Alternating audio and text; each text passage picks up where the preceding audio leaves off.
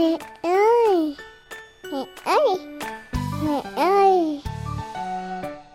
Eva là mẹ.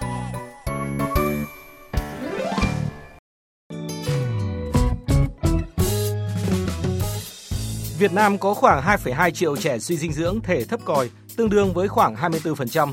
Như vậy, cứ 3 trẻ dưới 5 tuổi thì có một trẻ bị suy dinh dưỡng thấp còi, và một số địa phương tỷ lệ suy dinh dưỡng thấp còi còn lên đến hơn 30%. Điều đó lý giải vì sao chiều cao trung bình ở lứa tuổi trưởng thành của nam và nữ nước ta tương ứng là 1m64 và 1m53, thấp hơn nhiều so với các nước trong khu vực như Trung Quốc 1m70 ở nam và 1m59 ở nữ, còn Singapore là 1m71 ở nam và 1m60 ở nữ.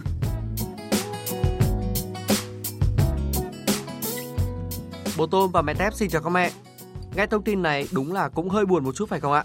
Điều kiện kinh tế nước ta thì đã tốt hơn rất là nhiều, nhưng mà tình trạng suy dinh dưỡng thể thấp còi thì vẫn đang diễn ra, và rất nhiều mẹ băn khoăn là không biết làm thế nào để giúp con cao lớn hơn. Cách đây mấy tháng mình đi khám thì bác sĩ ở còi xương, ăn thì nói chung là mình cũng thay đổi món gà rồi lợn rồi, nói chung là cũng đủ rau củ quả mình cũng thay đổi cho bé. Là em về em cho cháu uống, ăn thêm, nhưng mà không hiểu sao bé vẫn cứ còi vậy. Là mẹ thì tất nhiên là em sẽ mong tất cả những cái gì tốt nhất để đến với con của mình ấy. Ở đây không chỉ là vấn đề của các gia đình mà ở tầm quốc gia, mục tiêu phát triển thể trạng người Việt Nam cũng được đặt ra. Giáo sư tiến sĩ Lê Danh Tuyên, Viện trưởng Viện Dinh dưỡng Quốc gia cho biết. Dinh dưỡng trong thời kỳ mới thì Thủ tướng Chính phủ đã nhấn mạnh rằng là việc giảm suy dinh thấp còi là một trong mục tiêu quan trọng. Và đặc biệt Thủ tướng cũng nhấn mạnh đến cái việc là chúng ta phải làm sao giảm đồng đều cả vùng miền núi, nông thôn cũng như vùng thành thị. Và điều này thì nó cũng đặt ra một cái thách thức trong nhiệm vụ trong giai đoạn tới. Phụ nữ mang thai thì sẽ được bổ sung vitamin A, bổ sung viên sắt, viên đa vi chất. Trẻ bị suy dinh dưỡng thì sẽ được theo dõi tăng trưởng, điều trị phục hồi, kiểm soát thừa cân béo phì. Đó là những chương trình hành động của chính phủ trên phạm vi toàn quốc. Và theo giáo sư tiến sĩ Lê Danh Tuyên, để cải thiện dinh dưỡng thì việc chăm sóc 1.000 ngày đầu của trẻ là rất quan trọng. Cải thiện chiều cao tập trung vào cái vấn đề chăm sóc của 1.000 ngày đầu đời, tức là ngay bắt đầu từ khi bà mẹ thụ thai cho đến khi trẻ được 2 tuổi. Đấy là cái giai đoạn quan trọng nhất, mà cái giai đoạn đấy là giai đoạn quyết định. Nhưng cái chăm sóc đầu đời này, cái vai trò chủ yếu lại là sữa mẹ. Cái thách thức lớn nhất của chúng ta là chúng ta đang ở vào cái vùng mà theo bản đồ thiếu vi chất dinh dưỡng trên thế giới này khá nặng. Chúng ta vẫn ví thiếu vi chất dinh dưỡng được coi là nạn đói tiềm ẩn, và hiện nay theo thống kê của Viện Dinh dưỡng Quốc gia có hơn 50% trẻ em thiếu hụt các vi chất như là vitamin A, B1, C, D và sắt trong khẩu phần ăn hàng ngày. Vậy các bố mẹ cần phải làm gì ạ? Các bố mẹ đừng nghĩ quá xa xôi, nào là phải nhiều thịt, tôm, cá, phải là những gia đình có điều kiện kinh tế tốt. Bây giờ chúng ta sẽ cùng đến với một buổi hướng dẫn thực hành bổ sung vi chất dinh dưỡng vào bữa ăn hàng ngày của các con tại xã Y Sơn, huyện Hạ Hòa, tỉnh Phú Thọ. Rau muống, rau ngót hoặc là rau bí, nhà mình ai cũng có, cà chua. Một bát bột con thôi nhưng phải đủ 4 nhóm thực phẩm. Nhưng đủ loại thôi chưa đủ, phải biết cách chế biến. Con rau nhưng không có mỡ thì không hấp thu được vitamin A và vitamin D. Em thấy quy trình ở đây là trộn đều thịt với lại bột với nhau rồi mới bắc lên nấu. Nấu gần chín thì các bà mới cho rau xanh xuống. Thì làm như thế thì sẽ không bị mất chất các vitamin ạ. Mẹ về mẹ phải nấu cháo cho con này, xong là bổ sung các thứ vitamin cho con này, cho con ăn nhiều hơn. Yeah. Ăn thịt này, ăn cá này, còn rau củ quả thì cháu vẫn bình thường, cháu dễ ăn thôi. Ở nhà bố nó đi soi ạ, nhiều lúc cũng mua từ chợ về chế biến ạ. Rất nhiều kiến thức dinh dưỡng đã được vỡ ra sau những giờ học thực hành dinh dưỡng như thế này, và các chuyên gia dinh dưỡng đều hướng các mẹ đến một nguyên tắc cơ bản. Thực phẩm, thức ăn thì chúng tôi là toàn lấy tại chỗ ở địa phương thôi. Ví dụ như các bà mẹ là đi làm đồng, về là bắt được mấy con cua, về là cháu đã được bột cua, hoặc là xuống ao mò mấy con tôm là cháu đã sẽ được một bát bột tôm. Trong 100 g tôm có tới 2.000 mg canxi, nên chỉ cần một con tôm 20 g là đã đủ cả vi chất cho trẻ từ 9 đến 12 tháng tuổi. Và cua cũng tương tự như vậy. Thế nên các mẹ đừng nghĩ phải có tiền mới mua được cho con ăn, mà có thể tận dụng mọi lúc, mọi nơi để cải thiện dinh dưỡng cho bé. Với cách làm mưa dần ngấm lâu, mỗi năm tổ chức 2 đợt hướng dẫn thực hành dinh dưỡng, theo bác sĩ Đỗ Xuân Dũng, trưởng trạm y tế xã Y Sơn, các chị em ở đây đã nắm khá vững các kiến thức này. Cái chương trình dinh dưỡng này rất nhiều lần, nên kiến thức thực hành dinh dưỡng này là nắm rất rõ, rất kỹ, nên là các trẻ ở xã Y Sơn là được thừa hưởng rất tốt.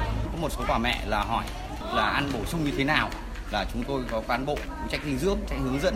Thiếu máu dinh dưỡng do thiếu sắt, còi xương do thiếu canxi và vitamin D, suy dinh dưỡng thấp còi do thiếu kẽm. Đó là những vấn đề thường gặp ở trẻ suy dinh dưỡng. Thế nhưng những vi chất này đều nằm trong thực phẩm hàng ngày, thịt động vật, dầu thực vật, các loại trái cây. Chịu khó bổ sung cho con ngay từ bây giờ, các bố mẹ sẽ thấy một tương lai cao lớn, khỏe mạnh. Bản đồ sản khoa. Bản đồ sản khoa.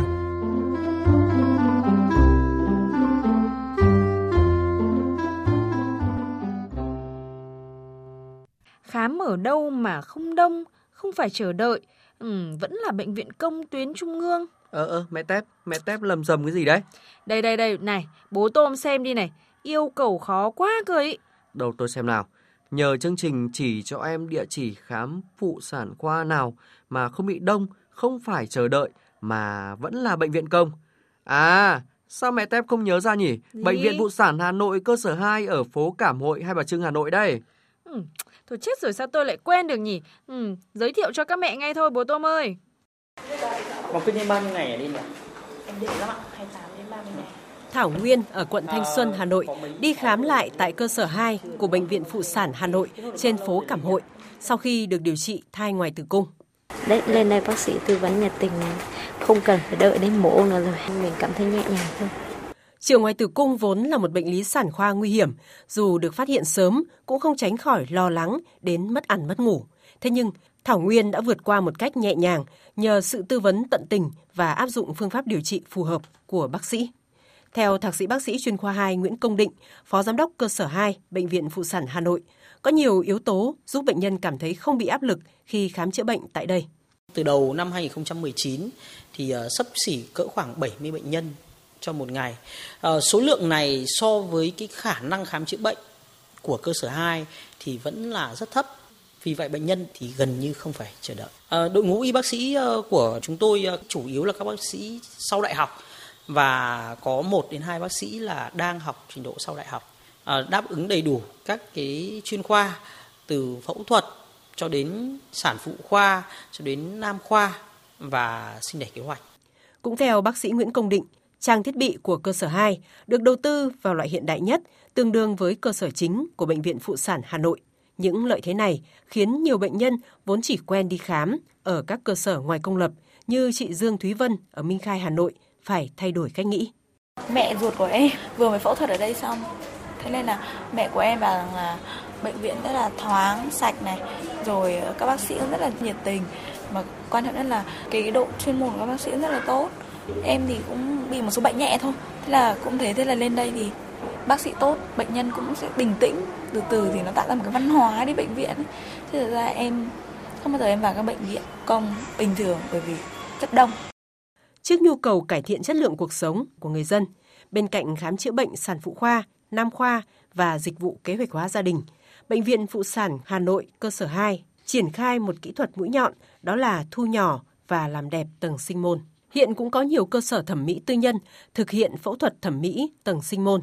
Tuy nhiên, bác sĩ Nguyễn Công Định cho biết, Bệnh viện Phụ sản Hà Nội cơ sở 2 có những lợi thế hơn hẳn khi thực hiện kỹ thuật này.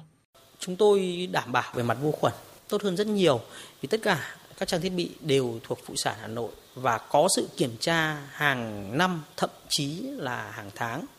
Đội ngũ đều là những phẫu thuật viên có kinh nghiệm lâu năm trong các cái vấn đề như thế này. Ngoài ra còn vấn đề gây mê hồi sức, đây là một vấn đề rất quan trọng.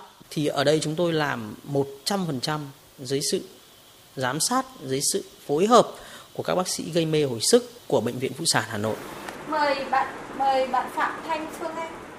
Sau 2 năm đi vào hoạt động, cơ sở 2 của Bệnh viện Phụ sản Hà Nội đang từng bước lấy niềm tin của người bệnh, góp phần giảm tải cho cơ sở 1 và thực hiện định hướng cung cấp dịch vụ y tế tốt nhất cho bệnh nhân.